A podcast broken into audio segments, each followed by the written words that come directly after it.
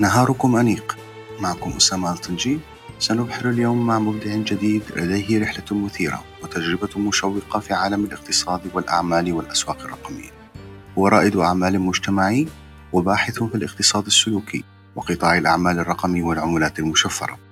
معنا اليوم الدكتور فادي عمروش. أهلا بك دكتور فادي ونورت قهوتنا. في قهوة على المفرق في موقدي وفي نار نبقى أنا وحبيبي نفرشها بالأسرار. جيت لقيت فيها عشاق اتنين صغار.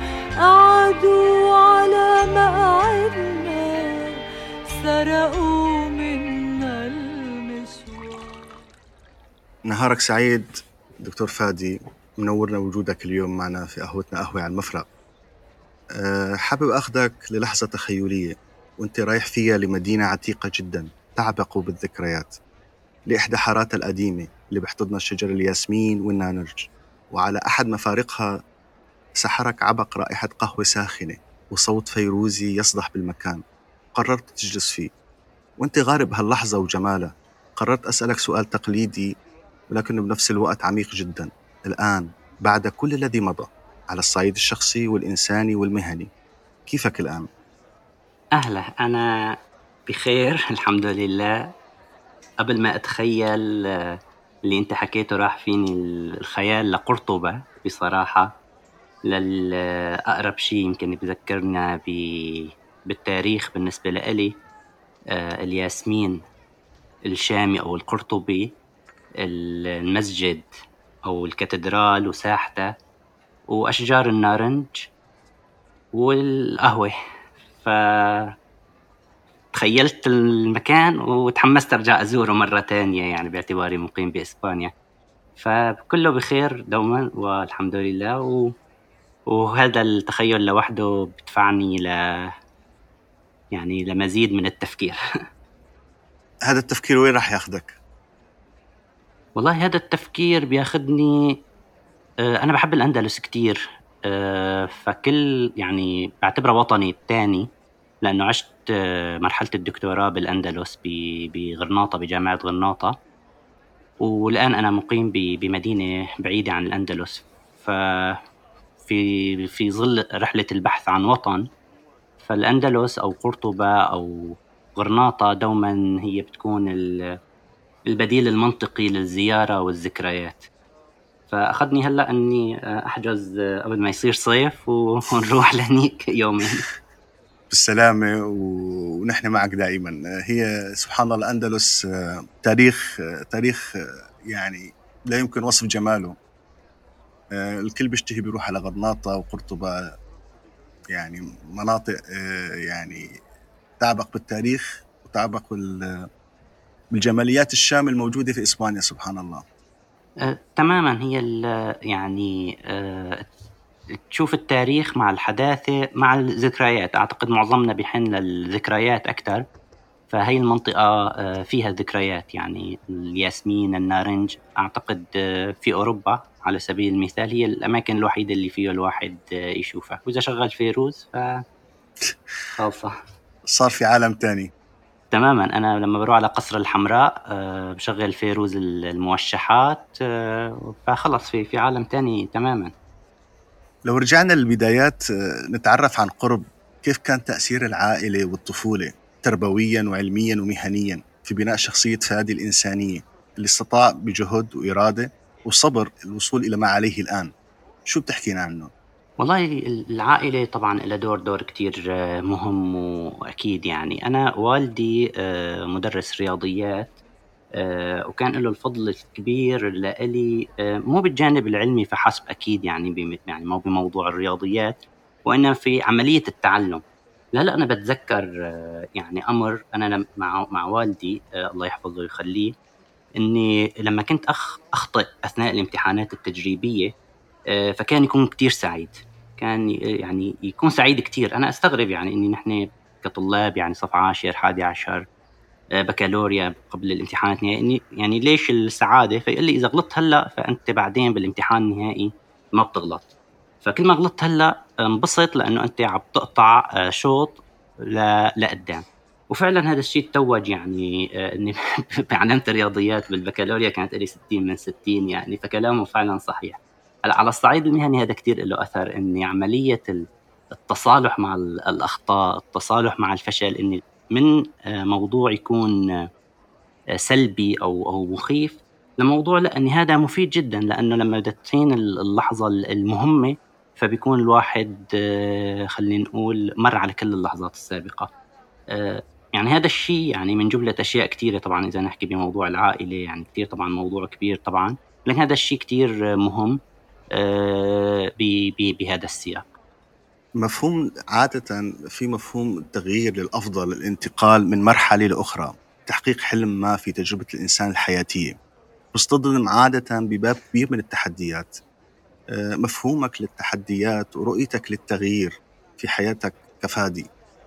التغيير سنة سنة الحياة. أنا من الفلسفات اللي اللي بقتنع فيها إني آه، لا يوجد شيء ثابت يوجد دوما ما يسمى البجعة السوداء اللي هي الكتاب المشهور لنسيم طالب الحدث المفاجئ غير المتوقع اللي بيغير حياتنا أو بيغير حياة غيرنا حتى. وفي ظل وجود أحداث غير متوقعة فنحن ما فينا نتوقعها. فلازم نحن نكون جاهزين ونتغير ومتقبلين للتغيير. لأنه هي سنة الكون وكل ما ركنا للسكون أو خلينا نقول وهم الأمان اللي بسميه أنا فمعناها آه، رح يكون أثر البجعة السوداء آه، صعب كتير. كل ما تصالحنا إن في بجعة سوداء كل ما كنا جاهزين أكثر لما بتصير هي البجعة إني آه، نتعايش معها. محاولاتنا لاكتشاف هي البجعة أو التنبؤ بهذا الحدث غير متوقع بالنسبة لي بعتبره يعني ضرب من ضروب الخيال.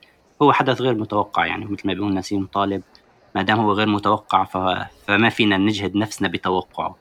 الإجهاد يمكن الحقيقي هو إني إذا صار ولما بيصير آه، نكون جاهزين للتصالح أو التكيف معه. عادة التغيير بمر آه، بمرحلة يعني أنت لما بتقرر آه، تتخذ حلم ما وتروح عليه فبتحاول تغير نفسك لتحقيق هذا الحلم. آه، فبتبدأ مرحلة جديدة. المراحل هي اللي أنت عم تبدأ فيها. بتعدي كمان مراحل أخرى اللي هي اللي بنسميها مرحلة اتخاذ قرار جريء. ضمن ظروف ضمن بيئة ضمن واقع حقيقي عم نعيشه أو بتعيشه داخل المجتمع اللي أنت فيه. بصادفنا مفهوم التردد وعقدة الخوف من الفشل ونظرة المجتمع أن في حال اتخذنا هذا القرار. هل مريت بلحظة آه، اتخذت آه، قرار جريء بحياتك آه، ما كان متوقع؟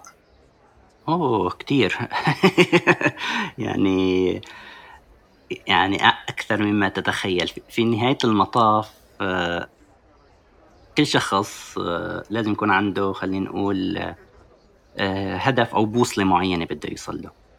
المجتمع أو الآخرين بيحبوه بطبيعة المطاف. من من حبهم له فهن بيحبوه يكون بأمان يكون بالخيار الآمن أو يكون مثلهم بأضعف الإيمان لأنه باعتبار هن جيدين فإذا كان مثلهم فهو جيد. هي هي القصة يعني معقدة جدا. أنا شخصيا أكيد مريت بكتير قرارات آه، مخالفة ومشيت فيها لأنه ضمن البوصلة اللي أنا ماشي فيها. هلأ موضوع هي صحيحة أو غير صحيحة يحكم عليها النتائج. فأنا ضد أني نحكم على صحة شيء من النتائج لأنه في نهاية المطاف نحن لا نضمن النتائج.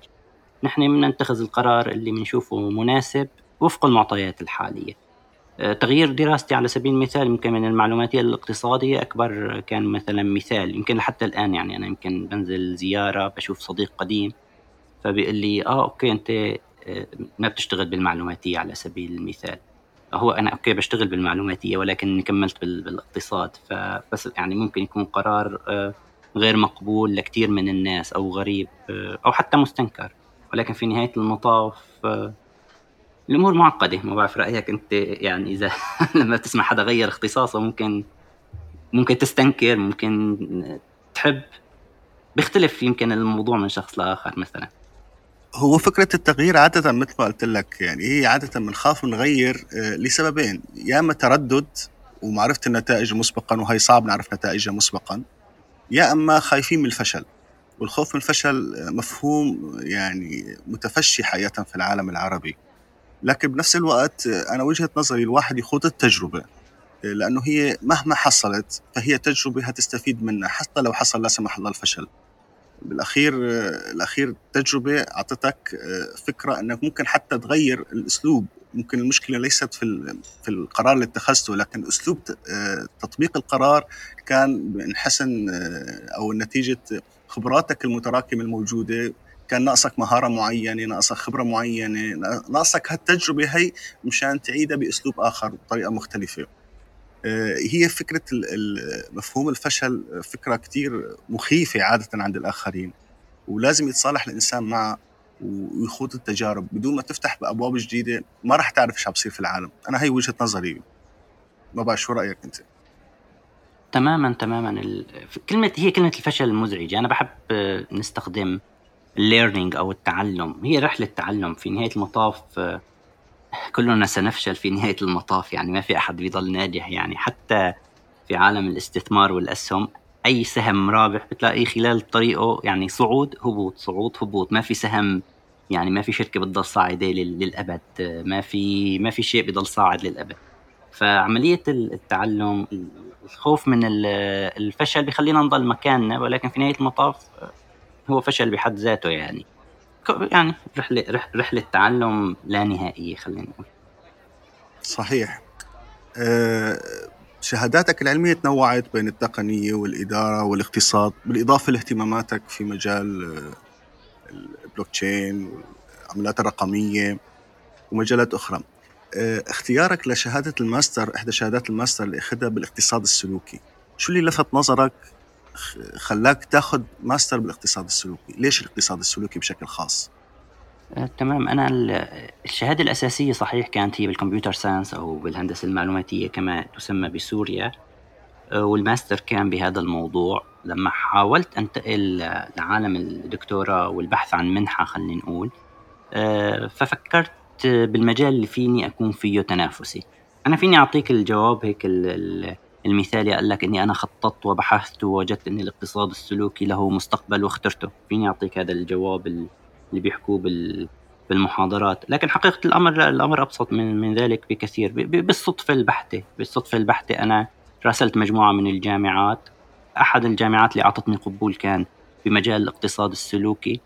آه، فكرت أنا أنتقل لمكان أنافس فيه أكثر من المعلوماتية لأنه كان عندي نظرية آه، لاحقا طلع في لها اسم للكاتب مالكوم جلاودل اللي هي إني أنت نافس بحوض تاني بحوض سمك تاني.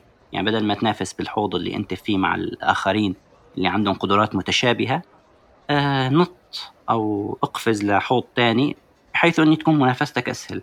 فأنا قفزت للاقتصاد هنيك كنت آه خلينا نقول آه، مميز نسبيا مو مميز لأنه أنا مميز بقدر ما أنه إني أنا الشخص اللي جاي من ال computer science الشاطر بالرياضيات اللي بيعرف ذكاء صنعي وقاعد ببرنامج آه، كلهم اقتصاد وما بيعرفوا برمجة. فكانت نقطة قوة لإلي.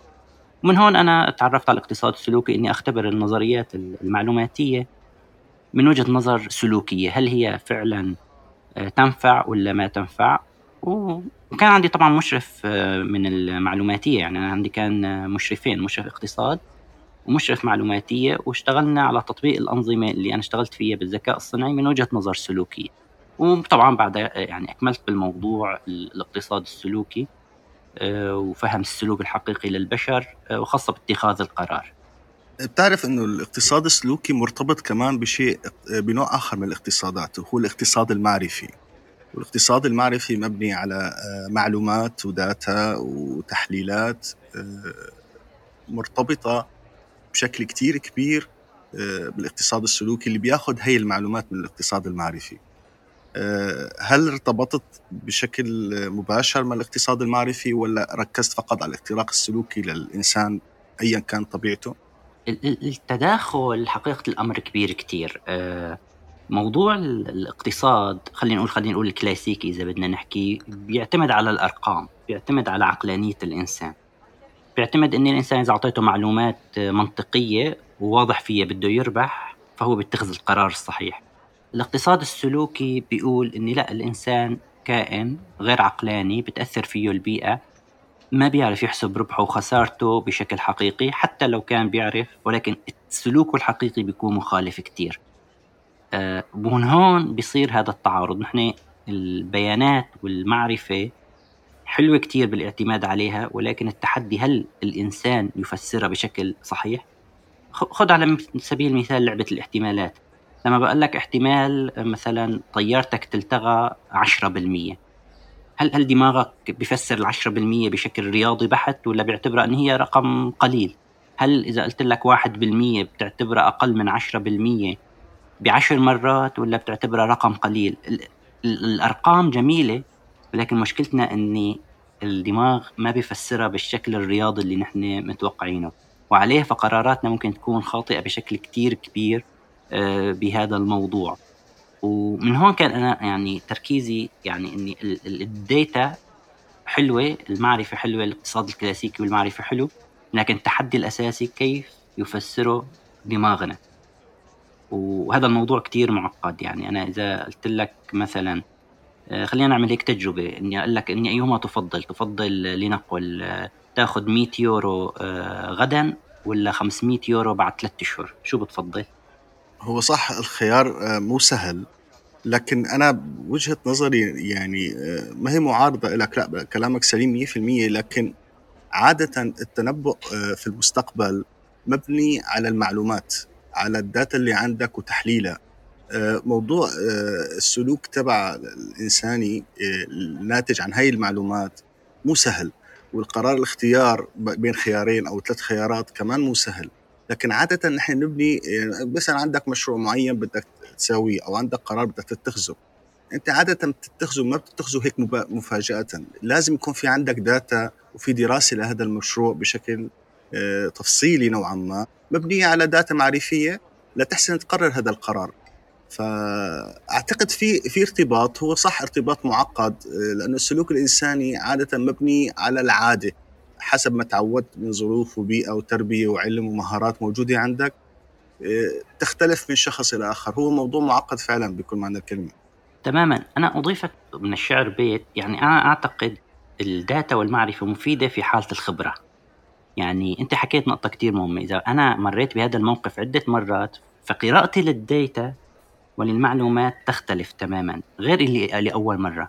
يعني نرجع للمثال أيهما تفضل؟ 100 يورو مثلا غدا أو أو الآن ولا 500 يورو بعد ثلاثة أشهر معظم الناس هلا من وجهة نظر رياضيات طبعا 500 يورو هي الأربح لأنه أكثر معظم الناس بتجيب آه، بالمختبر إني أنا أفضل ال 500 يورو بعد ثلاثة أشهر الإجابة النموذجية. ولكن لما بتضع الفلوس على الطاولة فبيقول لك لا أعطيني اياهم الآن أنا شو بدي بهالقصة؟ شو بيضمن لي بعد ثلاثة أشهر أصلا تضلوا أنتم موجودين بالمختبر. هلأ مين الشخص اللي اللي مثل ما أنت قلت اللي بيعتمد على ال data ويؤمن فيها اللي اللي مر بالتجربة مرة مرتين وصار عنده حدس أو خبرة إني لا okay بعد ثلاثة أشهر لنقل رح آخذ هذا الجائزة فممكن يكون قراره مختلف.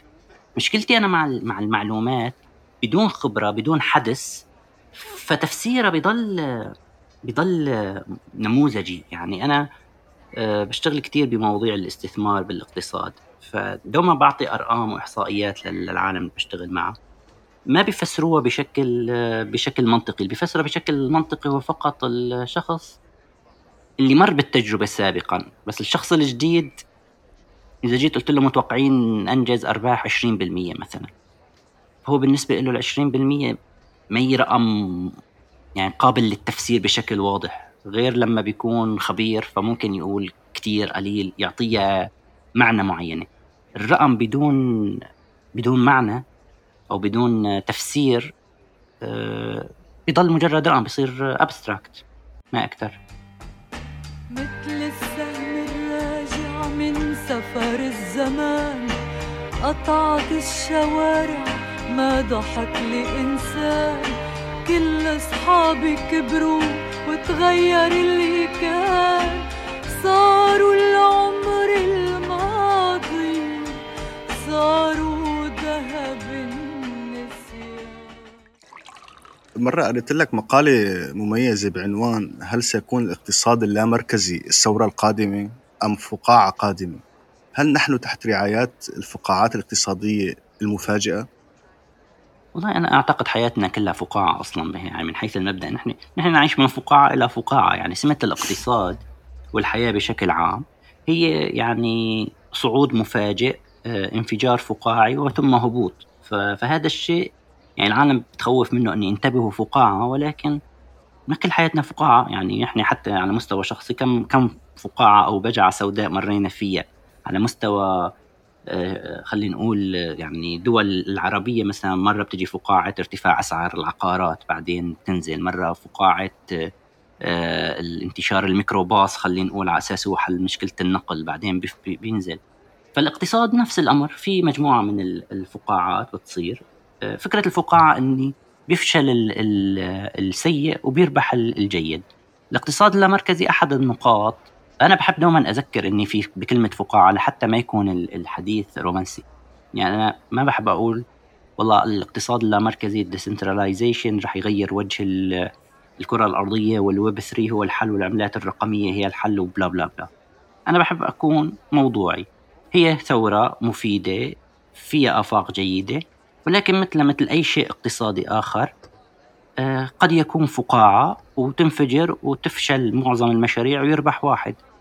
هذا الشيء مو غلط بس لازم ننتبه عليه. أه، هلا أنت بتتذكر قصص نظام التشغيل؟ أيام نظام التشغيل من 10 سنين أو 15 سنة. كم كم كم مرة سمعت إني رح يطلع نظام منافس لويندوز ويقضي عليه على سبيل المثال؟ صحيح. وكم مرة تحمسوا العالم يعملوا أنظمة تشغيل؟ وفي نهاية المطاف ما حدا فيه كان يتنبأ أي نظامين رح يسيطروا خلينا نقول على الصورة. نحن الآن نفس الأمر ما دام ما بنعرف المستقبل فما فينا نجزم مين اللي رح يربح. ونسبة فشل المشاريع بشكل عام بالاقتصاد ال startup هي 93% فهذا الشيء الطبيعي يعني. إذا فشلوا 93% فأنت لازم تقول ما تقول واو تقول هذا الشيء المتوقع. فإذا المتوقع والمعياري من وجهة نظر اقتصادية وإحصائية 93% يفشلوا. فهذا مو فقاعة. هي فكرة الفقاعة هي عادة مبنية على فكرة إنه استعداد للصدمات القادمة آه، يعني مثلا نحن اقتصاديات عربية فرضا أو حتى اقتصاديات الأفراد. آه، عادة مبنية على اقتصاديات هشة نوعا ما. يعني مثلا السؤال هلأ إذا بدي أسألك إياه بحكم عملك في مجال علاقاتك الموجودة نحن كشعوب عربية نمتلك نسبة جهل عالية بالاستثمار والاقتصاد وتطور أنظمته عالميا واقليميا. فلما بتعرضوا آه، لأي فقاعة جديدة أو صدمة اقتصادية جديدة هل قادرين تجاوز هاي المرحلة ولا مبنية حسب كل فرد وخبراته أو كل دولة واقتصادها شلون ماشي؟ آه، للأسف لا لا ما جاهزين والوضع متشائم جدا نحن الشعوب العربية والشعوب بشكل عام يعني مو بس العربية حتى يعني بكل دول العالم موضوع الاقتصاد وموضوع الاستثمار وموضوع حفظ القيمة آه، كلها ما عندها أي معلومات ما عندها معلومات أبدا ف وهدف الحكومات كل الحكومات بدون استثناء مشان ما نخلط بين حكومات يعني دول نامية ودول متقدمة هدف الحكومات بدون استثناء هي تسحب مدخرات الناس تسرق مدخرات الناس تحولها من جيب إلى جيب آخر من جيوب الناس إلى جيوب الرأسماليين أحد الأساليب التقليدية هو تخفيض قيمة العملة أو تقليل قوتها الشرائية. للأسف آه، ما عندنا تعليم نحن كان ابدا يركز على الأمور المادية، أنا نفسي تعلمت الأمور يعني بعد الاقتصاد حتى بالدكتوراه ما تعلمنا هذا القصص ابدا ولا حدا بيحكي عنها بنحكي بشكل عام يعني. آه، فهي الأمور للأمانة ما حدا يعني لا تعلم وما في مصدر موثوق لتعلمها وخادعة جدا يعني أنت يعني ما فيك تلوم شخص آه، ما لما حدا بيقول له إن البنك رح يعطيك لنقل فائدة 18% ما فيك تلومه ما يتحمس لأنه هو ما عنده المعرفة إن البنك والحكومة بعد فترة رح تنزل قيمة العملة بقيمة 18% وبنهاية المطاف هو يا دوب رجع راس ماله ما فيك تلومه لأنه ما بيعرف إن هي القصة بهالبساطة ما بيعرف اني حتى لما بتصير هو ما بيكتشفها يعني بيكتشفها لاحقا بيكتشفها بعد سنوات. وتكرر بكل الدول يعني غربية عربية. فالأمور معقدة. يمكن كتاب الأب الفقير والأب الغني كأحد الكتب اللي أنا يعني نوه فتح لي الباب بهذا الموضوع. كتاب تقليدي يعني آه وتعليمي جدا بهذا السياق. من الكتب الحلوة للتوعية خلينا نقول التوعية المالية. تعريف المال ما هو المال أصلا؟ القوة الشرائية. هل هل العقار هو استثمار آه، والادخار مواضيع كثيرة يعني. آه، نحن كشعوب للأسف بما فيهم نحن يعني أنا يعني مو إني والله الشعوب العربية لحاله نحن لحالها كلياتنا نحن عبارة عن خزان لتمويل الحكومات. فمين بيحسن يطلع من هي اللعبة؟ ما هو أمر سهل أبدا. هذا بياخذنا لمصطلح الحرية المالية للفرد وللشركة وللدولة. هل في شيء اسمه حرية مالية في هالواقع اللي نحن عم نعيشه بين عالم حقيقي وعالم افتراضي؟ وأصبح العالم الافتراضي آه، جزء أساسي لدرجة إنه صار في له اقتصاديات مستقلة أو شبه مستقلة في هالعالم؟ تمام موضوع الحرية المالية كثير عم بينطرح هذه الأيام وهو حلو من فكرة إن الناس تفهم موضوع الأموال والادخار ويكون عندها إدارة يعني بشكل أو بآخر ل خلينا نقول لمدخراتها في دوما خلينا نقول كلام مثالي بنحكى وفي كلام غير مثالي. الكلام المثالي إني أي شخص فيه يكون حر ماليا بين قوسين وأنا مالي معه تماما لأنه عملية التعلم بتطول كتير. والأساس هو قبل الحرية المالية هو موضوع الادخار. يعني أنا بركز دوما لما بحكي مع حدا إنه إحنا قبل ما نحكي بالحرية المالية لازم يكون في مال بالأول. فموضوع المال بالأول هذا يعني بده لا يقل عن عشر سنوات من ادخار منضبط ذاتيا. إذا ما عندك أنت رقم من أربع خانات فأنت ما فيك تكون يعني ما فيك تفكر بالاستثمار. أنت مرحلتك الأساسية انه يكون عندك ادخار. والادخار طريقته تقليدية هي انضباط ذاتي وحسم 10 ل 15% من الدخل بشكل شهري مستمر لسنوات. وهذا الأمر ما في حدا يكون قوي لا يعمله. ففي نهاية المطاف ما هو الخلطة المثالية للكل. نحن بنحكي كثير بالحرية المالية ولكن ما عم نحكي بالادخار بالانضباط الذاتي للادخار. وبدونه أعتقد آه، ما في الحرية ما فيك يعني بتحكي حر... بتتحول الحرية المالية لشكل من أشكال القمار. يعني بيجوا العالم بيتحمسوا يشتروا أسهم يشتروا عملات رقمية يشتروا وات بس هو ما عنده الغطاء المادي. القاعدة الاستثمارية معروفة إن أنت بتبلش مغامرة ب 10% من ال portfolio عندك. فلازم يكون عندك portfolio لنقل 10000 دولار بتبلش ب 1000 دولار. بس إذا أنت مصمد لنقل 1000 دولار وبدك تدخل فيها نفسها فبتخسرها فبصير بدل حرية مالية بتصير إفلاس مالي وهذا اللي عم بيصير للأسف. فأنا كنت متحمس بفترة من الفترات للحرية المالية ولكن اللي شفته إني ما في حدا مشي إلا تحول للإفلاس المالي. فصرت متحفظ بصراحة لل... للترويج للأفكار لأنه رغم إن هي صحيحة ولكن إذا التطبيق خاطئ فما استفدنا شيء. هي مشكلة التطبيق عادة بتصادفنا لكثرة المفاجآت الاقتصادية اللي عم بتصير. يعني هلا مثلا مثال بسيط نحن صار في عنا اقتصاد موازي أنا بعتبره اللي هو اقتصاد الافتراضي. يعني التقنية الحقيقة لما دخلت في عالمنا ومجتمعنا وحياتنا لدرجة أصبحت آه، تاخذ 50% من حياتنا إذا ما كنت قلنا أكثر. آه، في الآن اقتصادات كاملة مبنية على التقنية. في دول تعتمدها اعتماد كامل. يعني مثال بسيط انت الانترنت إذا وقفته الآن حتصير خراب اقتصادي بكل معنى الكلمة في كل مكان. إذا حكينا مثلا على العملات المشفرة الآن وتقنية البلوك تشين هذا العالم آه، عم بتطور بشكل متسارع وخاصة خلال السنتين الماضيات. هل نحسن نعتبره حقيقة عالم حقيقي أو عالم افتراضي أصبح واقع حقيقي؟ أعتقد المشكلة يعني أنا رح أتحايل وما أجيب عن السؤال بصراحة لأنه أنا عندي إشكالية إني نحن الآن في عصر معلومات صرنا نسمع كثير أخبار بشكل فوق العادة فصرنا نشعر ان إحنا جزء آه، لا يتجزأ من عملية هاي الأخبار أو اتخاذ القرار أو المشاركة فيها فبنحس بعبء نفسي إني أوكي آه هذا السهم طلع ليش ما اشتريته؟ هاي التقنية عم تتطور ليش ما عم بشارك فيها؟ هذا الشيء موجود يعني من من عش يعني من عشرات السنين أو خلينا نقول من من, من 40 سنة أو حتى إذا بدنا نقلل المجال من الألفينات. بس ما كان عندنا هذا الكم من المعلومات فما كنا نشعر بهذا العبء النفسي. مين فينا مثلا كان يشعر بالتسعينات بعبء نفسي إني أمازون عم بتطور؟ ليش ما اشتريت سهم أمازون؟ موجود كان هذا الشيء أو الفيسبوك لما تأسس أو تويتر. لأنه ما كان عندنا المعلومات كنا عايشين بدون معلومات فكنا متصالحين إني اللي فقط اللي عنده معلومات هو اللي اللي بيشارك. الآن المعلومات كثيره كثيره جدا.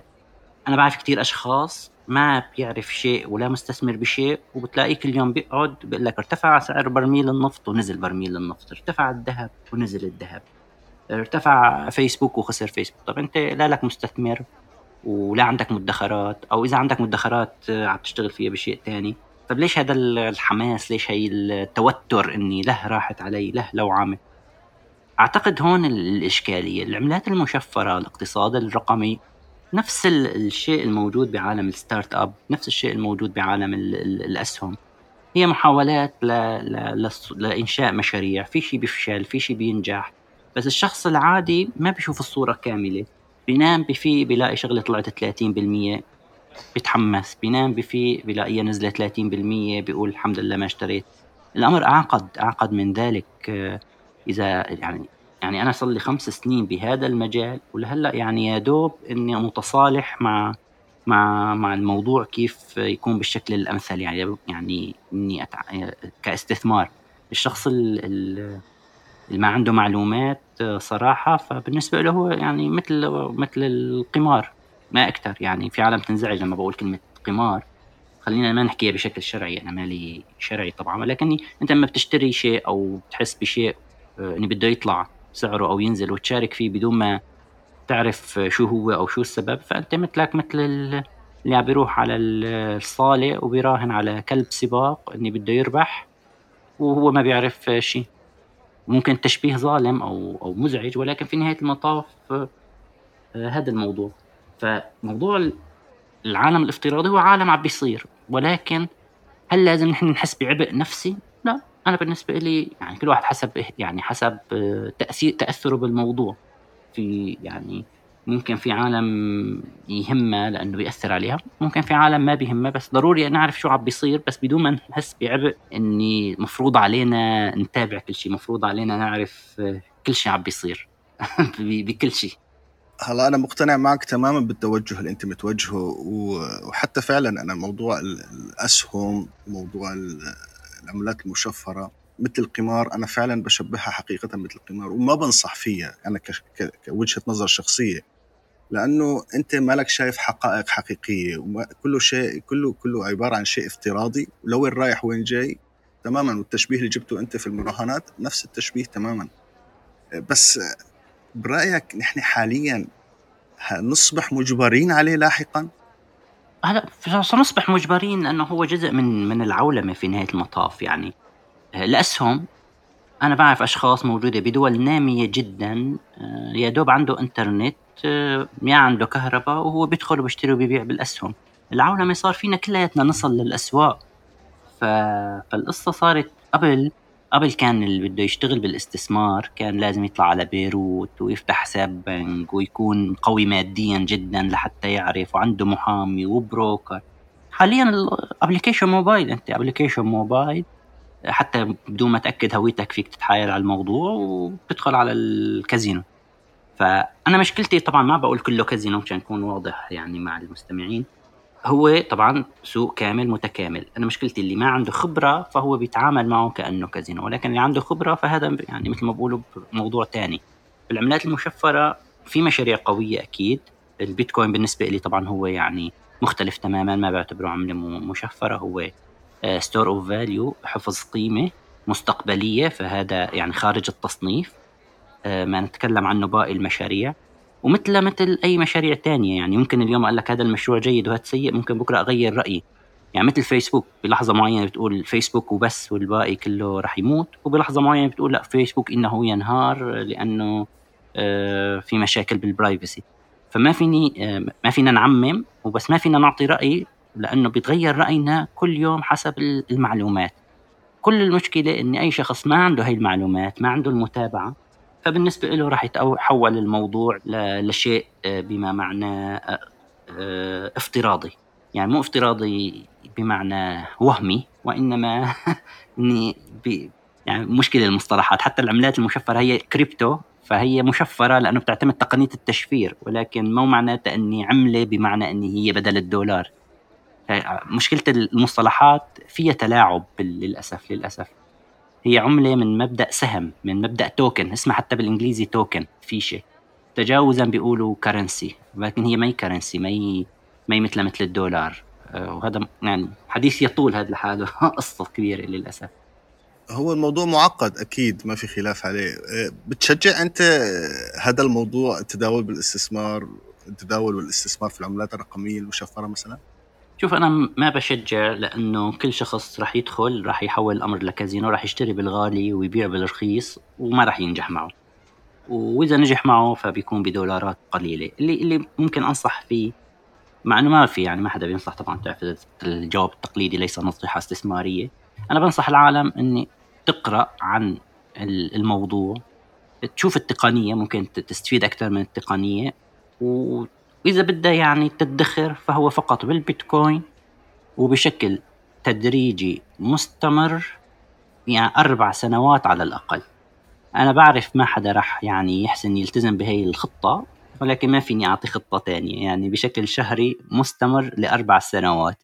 باللحظة اللي ما بتطبق فيها هي الخطة فأنت ما بيكون عم تستفيد من من أي شيء. طبعا فقط في حالة البيتكوين وفق ما نكتب يعني وفق ما أراه حاليا مثل ما قلت لك. المشكلة ممكن أنا بعد ساعة أغير رأيي فما فيني ما فيني أعمم رأيي الذي تغير للجميع. فهي مشكلة أي شخص بده ياخذ أي شيء لازم يكون عنده النولج الكافية لفهم ما يحدث لأنه عدا ذلك حتى الخبير اللي بينصحه ممكن تتغير المعطيات يغير رأيه.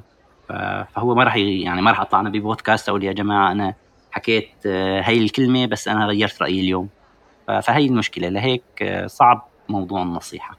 صحيح كلامك أنا معك فيه تماما وحتى يعني الفترة الماضية كمان اقتحم سوقنا آه، سوق الرموز المبنية على الغير قابلة للاستبدال NFT وصار إلى موارد مالية فاقت 23 مليار دولار. نحن لوين رايحين؟ هل هي فرصة حقيقية أم بتضل مثل ما نقول فقاعة؟ يمكن أنا بعيد بكرر السؤال مرة تانية لأنه الأمور أصبحت ما هو بس عملات مشفرة صار رموز غير قابلة للاستبدال عم يصير فيها مبيعات حقوق ملكية دخلنا لعالم الويب 3.0 الموضوع ثورة حقيقية افتراضية عم بتأثر على حياة الجميع وخاصة مثل ما عم نحكي اللي ما عنده معلومات وافية عن هذه المواضيع. ف شو رأيك أنت بهالجزئيه هي؟ موضوع الثورة التقنية والفائدة التقنية لا نختلف عليه. هل يعني ذلك إني رح نربح اقتصاديا؟ هذا موضوع مختلف عليه. ليش؟ لأنه اللي بيربح هو اللي بيلعب اللعبة بشكل صح. ما بيربحوا الكل. بكل شغلة بالحياة اللي بيبيع في حدا عم بيشتري منه. اللي بيربح في مقابله حدا بيخسر.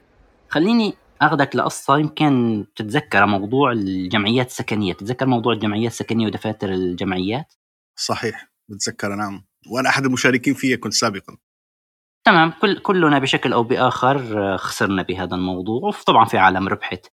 بدون ما ندخل بالتفاصيل كنسبة وتناسب كم شخص ربح وطلع له بيت وباعه بعشر أضعاف وكم شخص هلأ معه دفتر قيمته الصفر؟ كثير أكيد كثير أعطيني نسبة بتتخيلها مثلا برأيك. يعني أنا بتوقع حسب معلوماتي البسيطة هذا الموضوع لأني أنا كنت متواجد خارج سوريا بشكل كامل آه، يعني أتوقع تجاوز 60 70% كنسبة. تماما يعني أكثر يعني أنا أعتقد أكثر من 60 ل 70% اللي خسروا فقط ال 20% اللي ها اللي طلع لهم بيت بجمعية محترمة وحسنوا يبيعوه وربحوا هالعشر أضعاف. نفس الأمر حاليا بالإن إف تي وبغيره. في فرصة ممكن يكون في فرصة ولكن عمليا رح يربحوا فقط 10% ظننا أن نحن من هالعشرة بالمية هو مجرد ظن. فلازم نعرف هذا الموضوع اللي عم بيربح مثل نفس مثال الجمعية السكنية. كم جمعية وهمية طلعت؟ كم مرة انباع دفتر بسعر مبالغ فيه آه، بدون أرض؟ كم مرة اكتشفوا الناس أن المحاسب أخذ الفلوس وسكر البنك؟ أي حدا عم بيسمعنا؟ وأنت نفسك إذا تذكرت هاي القصص؟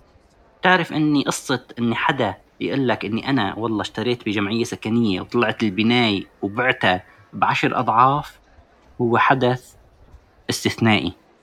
ممكن ربحوا فيه البعض ببعض المشاريع ببعض الحالات. وكل شيء عالم قلدتهم يعني أنا بتذكر أول ما خلصنا إحنا سجلنا بالجمعية السكنيه طبعا الهندسة طبعا المهندسين. إني كان إني خلاص إني بتسجل أنت بتربح بما معناه. ونهاية المطاف معنا دفتر بس دفعنا رسومه.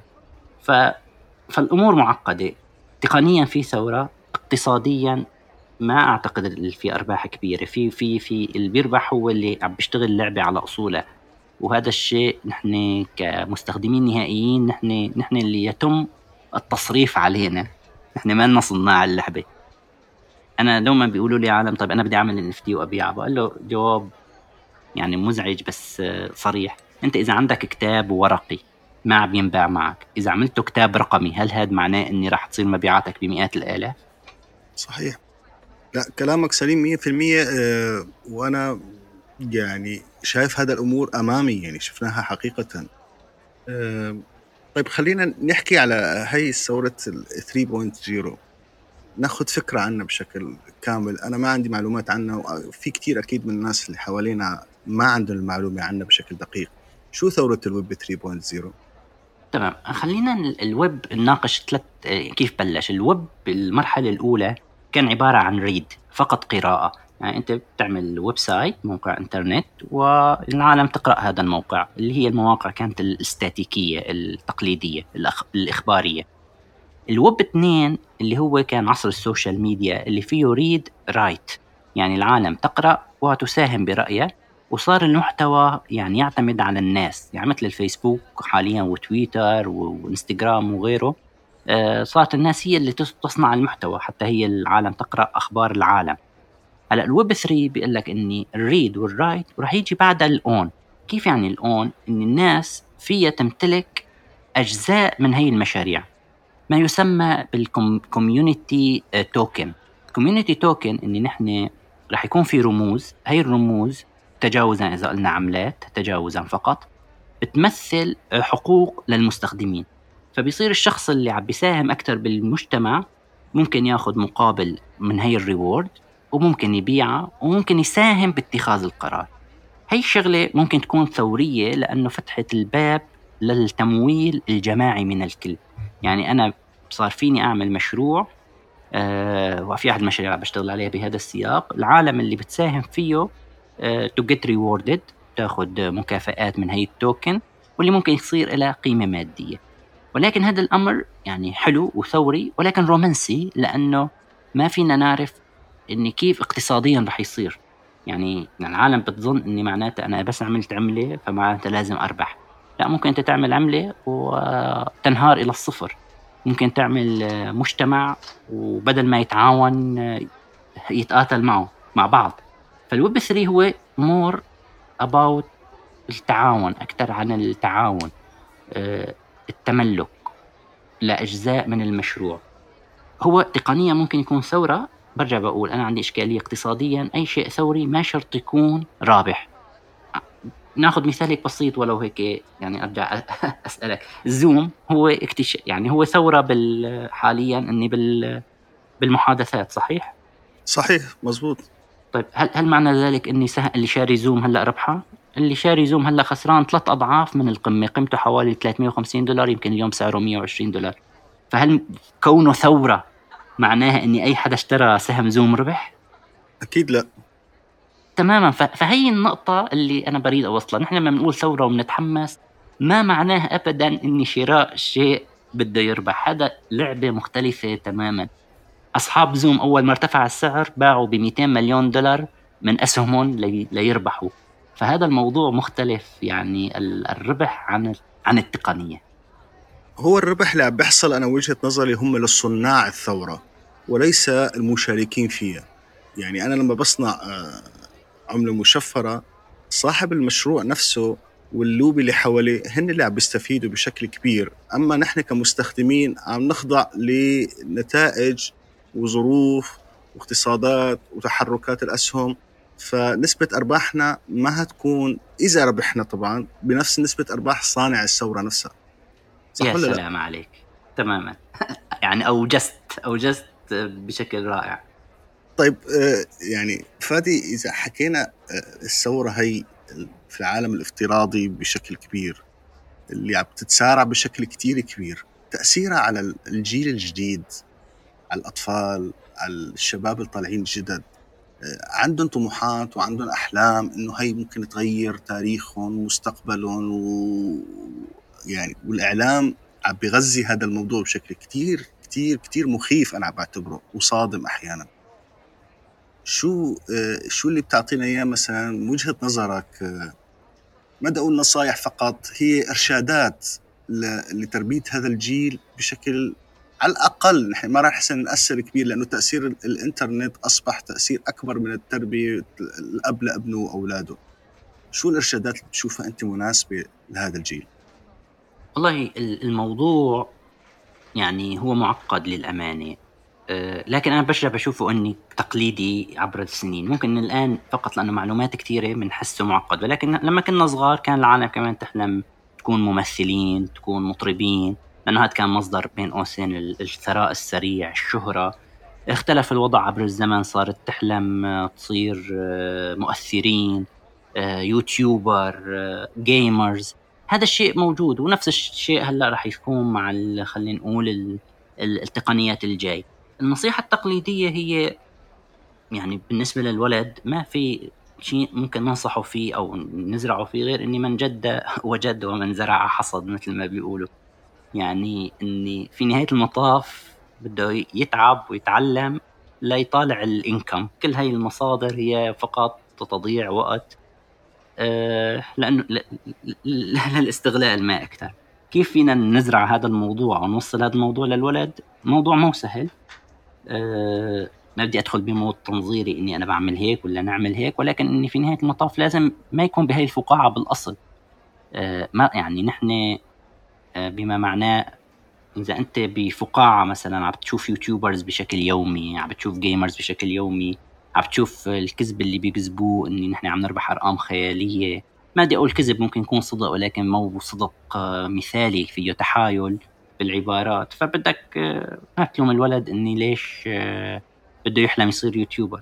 بينما إذا هو ما شاف هذا الموضوع أو كان مقضيه على Khan Academy أو على تطبيق من تطبيقات تعلم اللغة الإنجليزية وال gamification له انه هو كيف يجتاز مستوى لمستوى أكبر فأكيد ما راح يكون يعني طموحه يطلع YouTuber. فهي الكرة بملعبنا نحن بنستسهل الأمور وبنشغل التلفزيون وبنعيف يقود العملية التربوية. ولكن القصة أعقد من هيك آه، الآن نحن قبل كان مجبرين على قنوات تلفزيونية تعرض اللي بدها اليوم نحن فينا نتحكم بالمحتوى حرفيا. فينا نقرر أو نقوده ما نقرر بمعنى استبدادي نقود نوجه الموضوع. بدون زرع عملية إني يعني من جد وجد ما يعني ما فينا نلوم الولد ولا ولا فينا نلوم الكبير حتى الكبير عم يحلم نفس الأحلام يعني الكبار. كم واحد يعني ترك شغله وتحول ليوتيوبر. ما عم بقول هذا الشيء غلط أو صح بس هي في نهاية المطاف 1% اللي بيربحوا. فنحن لما بنعرف 1% بيربحوا ففي 99% عم يخسروا. هدول ما حدا عم بيسمع فيهم. هو الموضوع صار أصعب علينا كناحية تربوية أعتقد. الموضوع ما أصبح سهل ومعقد مثل ما حكينا كثير لكن بدنا نضل نجتهد يعني حتى آخر لحظة مثل ما آه، إذا حبينا نحكي لتوجهك لمجال الترجمة والكتب. في شغلة مهمة في موضوع الترجمة حابب أحكي فيها معك. آه، عادة لما بكون مترجم آه، بترجم كتاب عنده رأيه الخاص ورأي الكاتب. شلون أنت حسنت توازن أو تقيم نفسك لما تترجم كتاب بين رأيك الشخصي ورأي الكاتب اللي كاتب الكتاب؟ والله يعني هذا أحد المواضيع اللي خلاني أنا أترجم. أنا كثير يعني عندي كان انزعاج من الترجمات للغة العربية وخاصة لما انطلقت بالقراءة باللغة الإنجليزية. لما انطلقت بالقراءة باللغة الإنجليزية اكتشفت أني الكتاب مختلف تماما عن الترجمة العربية. ف... ف... فخلق لي تحدي شخصي أنا يعني بهدف غير ربحي خلينا نقول أني أنا بدي أترجم شيء وبدي أشوف كيف تمشي الأمور بدي أحاول أوصله بما معنى بما يقوله الكاتب. وفعلا يعني أنا يعني ما زلت أعتقد أن الترجمة هي رأي الكاتب بالنص مهما حاولنا نكون موضوعيين لأنه تغيير مرادفة بتغير من الإيحاء. يعني بتغير يعني الكلمة لنقل انترست interest فيك تترجمها فائدة فيك تترجمها مثلا ربا فيك تترجمها يعني فهو موضوع الترجمة موضوع اختيار المصطلح بيغير الإيحاء الكلمة حتى على القارئ. وكل شخص من معتقداته خلينا نقول أو أو تاريخه ممكن يختار المرادفة اللي بلاقيها معبرة أكثر أنا تجاوزت هذا الموضوع نسبيا آه، بالهوامش. لما ترجمت كتاب More Equal Animals اللي هو ترجمته نحو كائنات متساوية عبرت بالهوامش بشكل واضح عن كل التعديلات اللي اجتهدت فيها. وإذا ما اجتهدت إذا اجتهدت بشيء معين أو فحافظت يعني يعني حافظت على رأي الكاتب وبالتالي بالهامش ممكن أشرح أنا رأيي الشخصي. أعتقد هذا الشيء هو يعني أزعم هذا الشيء هو الحل آه، بهذا الموضوع وخاصة لما بيكون توضيح. يعني أنا لما بقول لك More Equal Animals ترجمت نحو كائنات متساوية بدون ما أشرح لك ليش أنا تلاعبت بالترجمة فهون أنا بعتبر حالي مزور. بس أنا باعتبار بالصفحة الأولى أنا بكتب لك القصة كاملة وليش أنا اخترت هاي الكلمة والسياق لها آه، فأعتقد هون بيكون أنا كنت نزيه. اللي بيصير للأسف إن العالم تتلاعب خليني أكون يمكن متصالح أكثر يعني تجتهد باختيار مرادفات آه، متصالحة مع المجتمع بدون توضيح آه، المعنى الأصلي للكلمة. لا من حق القارئ يعرف أن هيك كان معناها بالإنجليزي وأنت اجتهدت وغيرته للعربي لهذا السبب بس من حق القارئ يعرف القصة كاملة. ما لك كمترجم وصي على القارئ أني لا هذا القارئ ما بيفهم. فأنا بدي أختار له الترجمة اللي بدي إياها. وهذا اللي بيصير للأسف المترجمين. كلهم بيعتبروا حالهم. ومني وجر يعني مشان ما أظلم حدا اوصياء بشكل أو بآخر على النص. إني لا إني القارئ بينزعج فخلينا نختار الكلمة الأفضل بالنسبة له. بياخذني الموضوع هذا لأزمة آه، أزمة فهم القارئ لمن يقرأ. يعني هل نعيش فعلا أزمة فهم القارئ لمن يقرأ أم نعيش أزمة كاتب لا يعرف كيف يوصل أفكاره للقارئ؟ هل هي موجودة بشكل كثير كبير؟ أنا من وجهة نظري شايفها يعني خلينا نقول 50 ب 50 يعني كنسبة تناسب. أنت معي في هذا الموضوع؟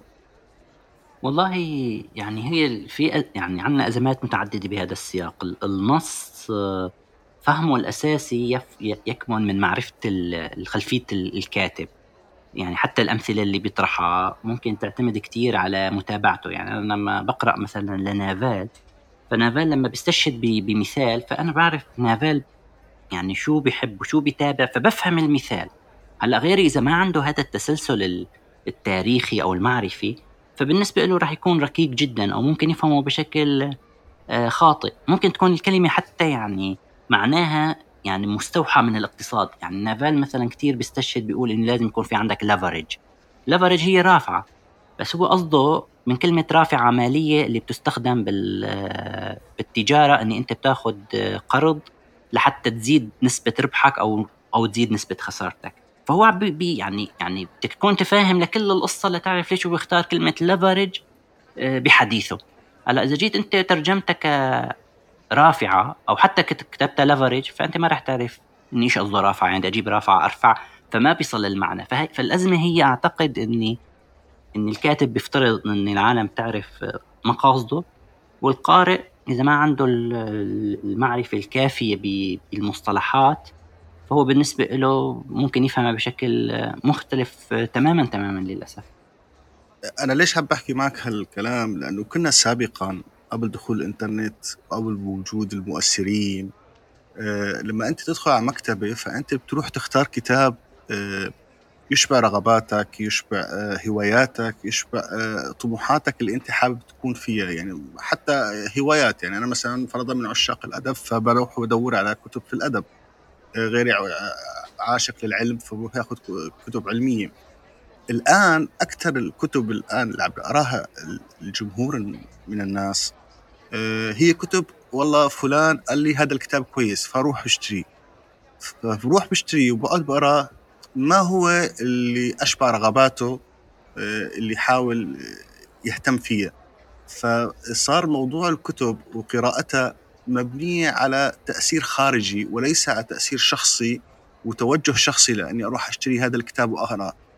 آه، فمشان هيك سألتك هذا السؤال يعني نحن فعلا عم نعرف لمين نقرأ؟ يعني هل نقرأ لأنه فلان أن أروا هالكتاب ولا هل نقرأ لأنه نحن في عنا رغبة مشان أقرأ هذا الكتاب؟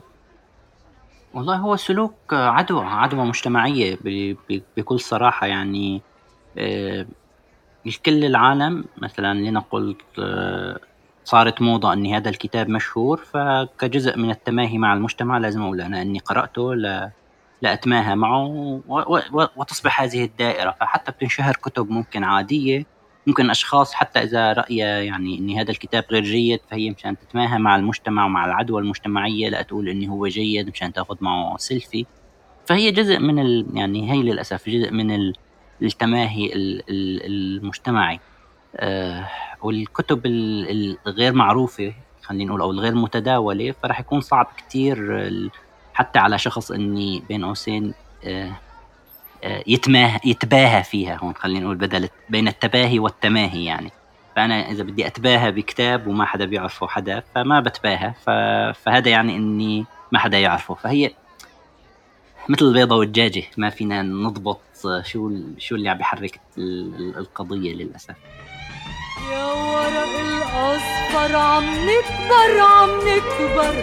طرقات البيوت عم تكبر عم تكبر. تخلص الدنيا ما في غيرك يا وطني يا وطني.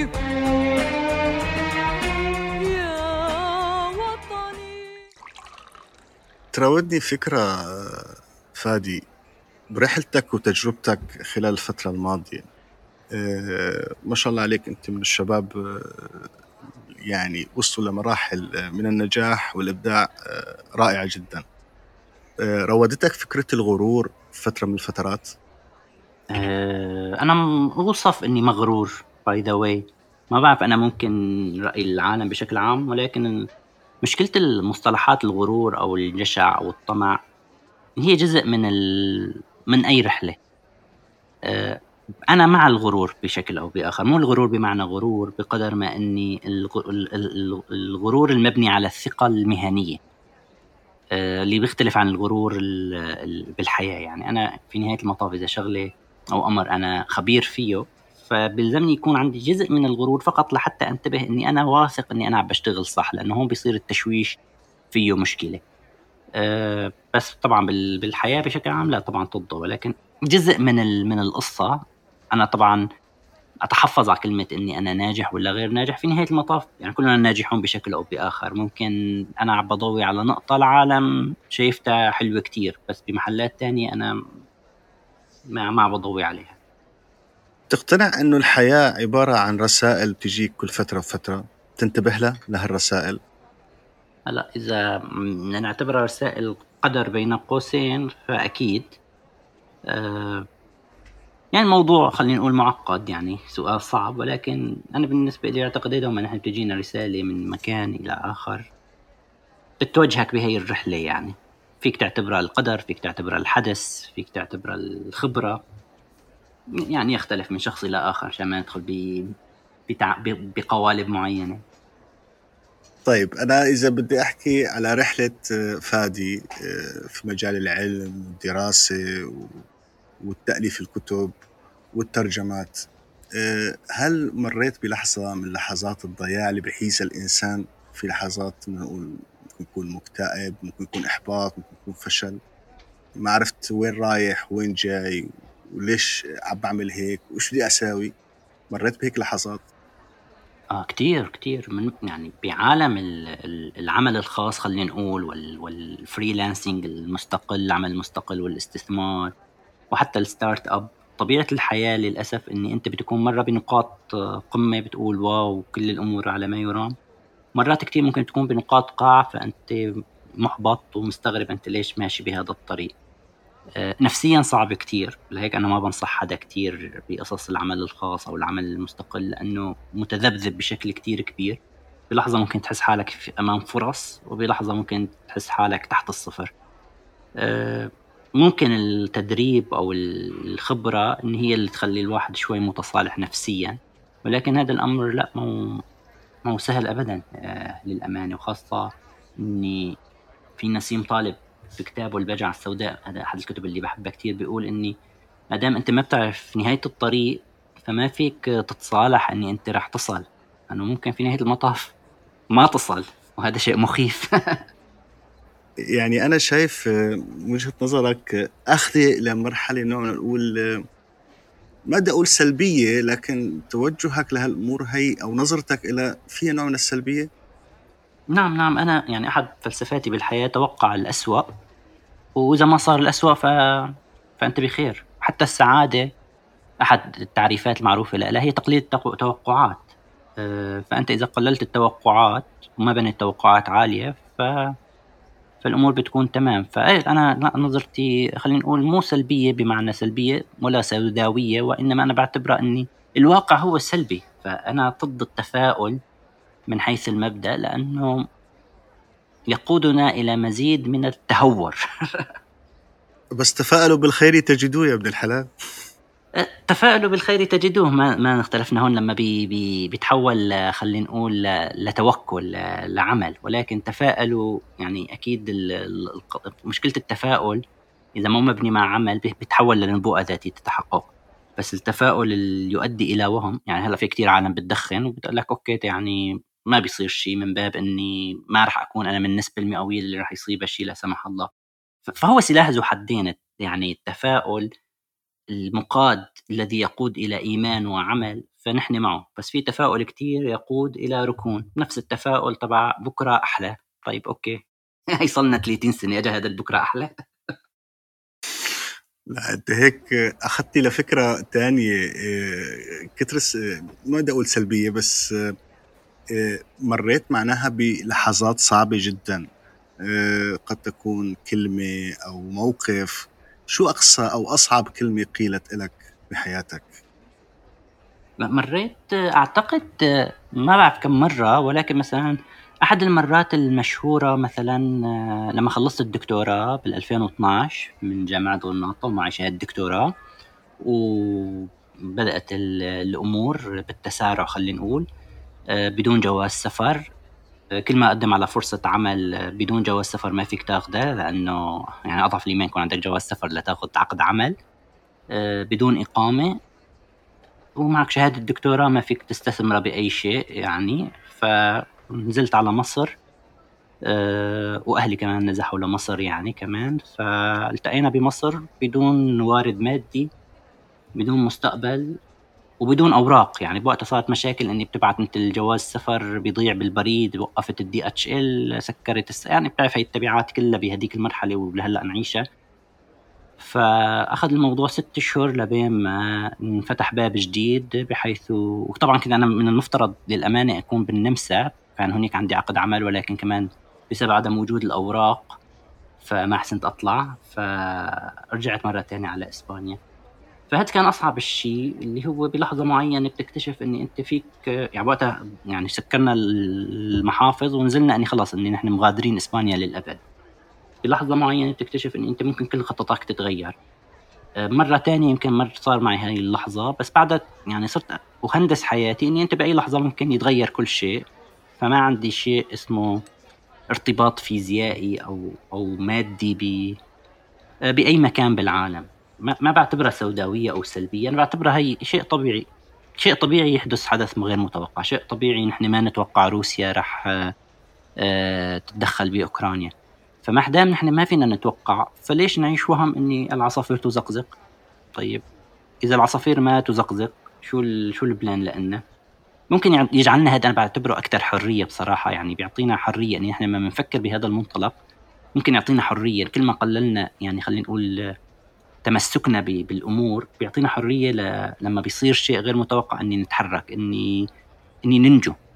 فهذا يعني يعني هذا أحد الأمثلة اللي صارت. ماديا حتى يمكن أكثر من مرة أنا بنزل تحت الصفر بعدين برجع بطلع كتير كتير فوق يعني فهذا الأمور كمان جزء من ال... من عدم اليقين اللي عايشينه.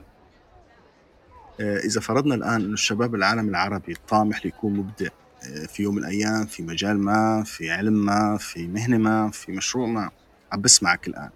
شو حابب تقول له؟ ال... في فرصة حاليا كبيرة للشباب العربي بالعمل عبر الحدود. هاي الفرصة ما كانت موجودة من قبل. العمل عبر الحدود يعني فيك تشتغل مع أي شركة أونلاين حتى شركة عالمية. التقبل لهذا الشيء صار كتير مقبول. وجود حتى ال ال ال البيتكوين صار بيسهل عملية الدفع عبر الحدود حتى بهذا السياق. فتعلموا الخبرات أو المهارات عفوا اللي القابلة للبيع عالميا وتحرروا من أماكنكم الفيزيائية لأنه هاي الفرصة حاليا ممكن تكون آه، فعلا فرصة رهيبة وتفتح آفاق كبيرة كتير. بيتطلب منكم فقط ست أشهر أو سنة من التعلم لأنه لازم تعملوا تعلم للشيء المطلوب فعلا. وبعدها يعني ممكن تتغير كتير حياتكم. وهي الفرصة موجودة هلأ بهذا الوقت ممكن هالسنة هالسنتين ممكن تزيد ممكن تنقص ما بنعرف. ف... فلازم يكون يعني اقتناص لها. ما كانت موجودة أبدا على أيامنا نكون صريحين بغض النظر. عن الفارق التاريخي. بس فكرة أن أنت تشتغل أنت عبر الحدود من أي مكان بالعالم ما كانت مقبولة آه، مثل ما هي مقبولة حاليا. الفكرة هي في هالموضوع آه، ما هي واقفة بإيد تحكم خارجي علينا؟ يعني أنا حاليا ممكن أتعلم عن طريق الإنترنت. في احتمال الإنترنت ممكن يوقف بكرة؟ في احتمال إنه ممكن برامج معينة توقف؟ في احتمال إنه آه، فجأة يتوقف كل شيء؟ هذا الاحتمال ما بيخلي هذا الشباب إنه توجه توجه آه، فقط لهذا المجالات لهالمجالات اللي عم تشتغل عبر الإنترنت؟ لا أعتقد نحن تجاوزنا هذا الموضوع والتوجه القادم يعني هو إني كيف أنا أكون أونلاين بغض النظر عن حتى ظروف آه، حكومتي. يعني إذا بتشوف إيلون ماسك اللي عم بفكر فيه إن الأقمار الصناعية ال Starlink مشان يكون عندي إنترنت عبر القمر الصناعي بأي مكان من العالم. طاقة متجددة ليكون عندي إنترنت آه، ليكون عندي عفوا كهرباء. آه، طاقة متجددة ليكون عندي كهرباء بالطاقة الشمسية. بطاريات تحفظ الطاقة. آه، إنترنت من أي مكان بالعالم لابتوب سريع.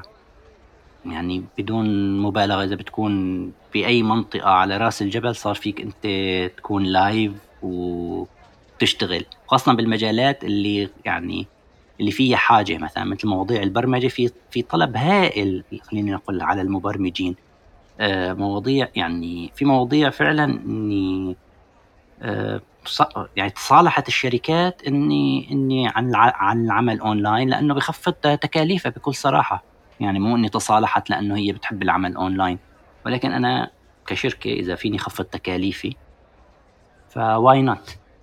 موضوع يعني إذا صار هدول الأحداث المفاجئة اللي بتوقف العالم فهذا له خطة بديلة إني أنا how to survive فهون بيكون الحديث مختلف إني أنا بدي يكون عندي مزرعة يكون بعرف أزرع فهذا موضوع يختلف تماما. خلينا هلأ حاليا نأمن على الدخل بعدين بنفكر كيف ننجو من الحرب.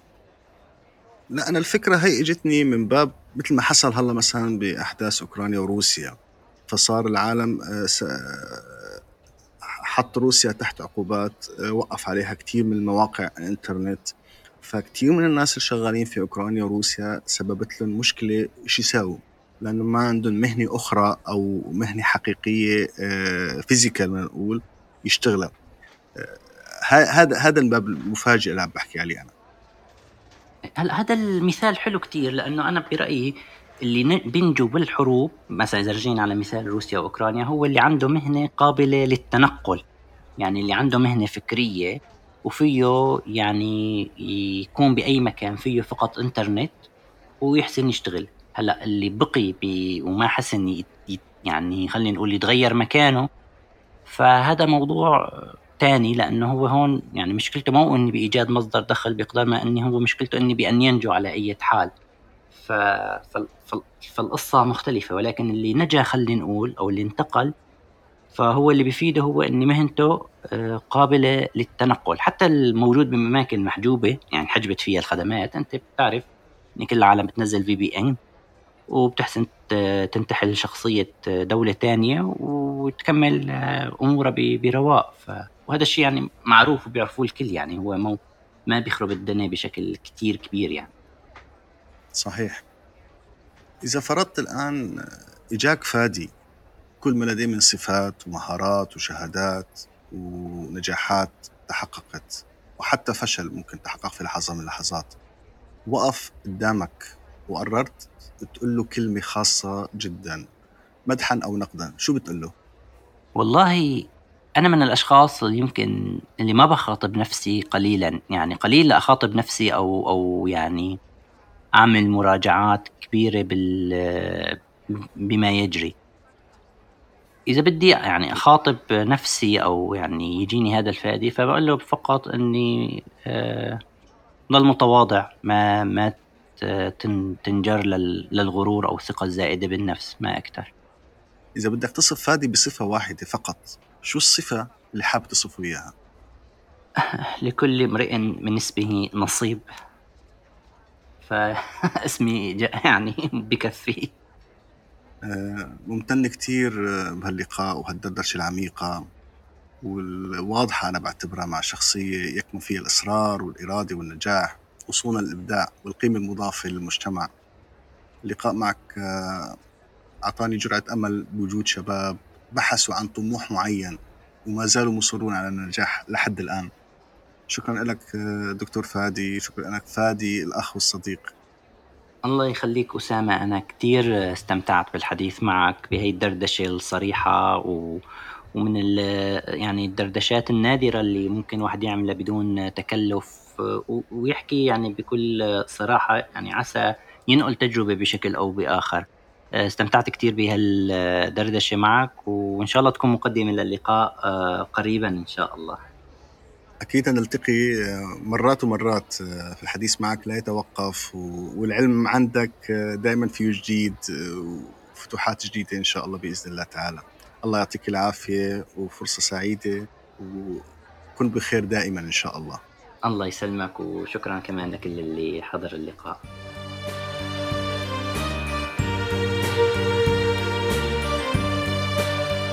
نكون قد سافرنا الآن برحلة خاصة جدا لتجربة تستحق أن تروى للباحث ورائد الأعمال الدكتور فادي عمروش. شكرا من القلب أستاذ فادي. على هذا الوقت المميز الذي قضيناه معا. أضفت لنا الكثير وأمتعتنا بالتجول في رحلتك الممتعة والشكر موصول لكم أولا وللراعي الرسمي لهذه الحلقة مجموعة بي إم ماركت للاستثمار والتسويق الدولي وشركة جود لاينز حاضنة البودكاست العربي الأولى. إذا راقت لكم الحلقة ننتظر آراءكم لتهدون ملاحظاتكم. وشاركوا الحلقة مع أصدقائكم. تابعوا الحلقات على جميع منصات البودكاست العالمية وعلى صفحتنا في اليوتيوب. نحن بانتظاركم بعد أسبوعين ببودكاست جديد ومبدع جديد. حلقتنا القادمة في الأول من جون. كونوا بخير.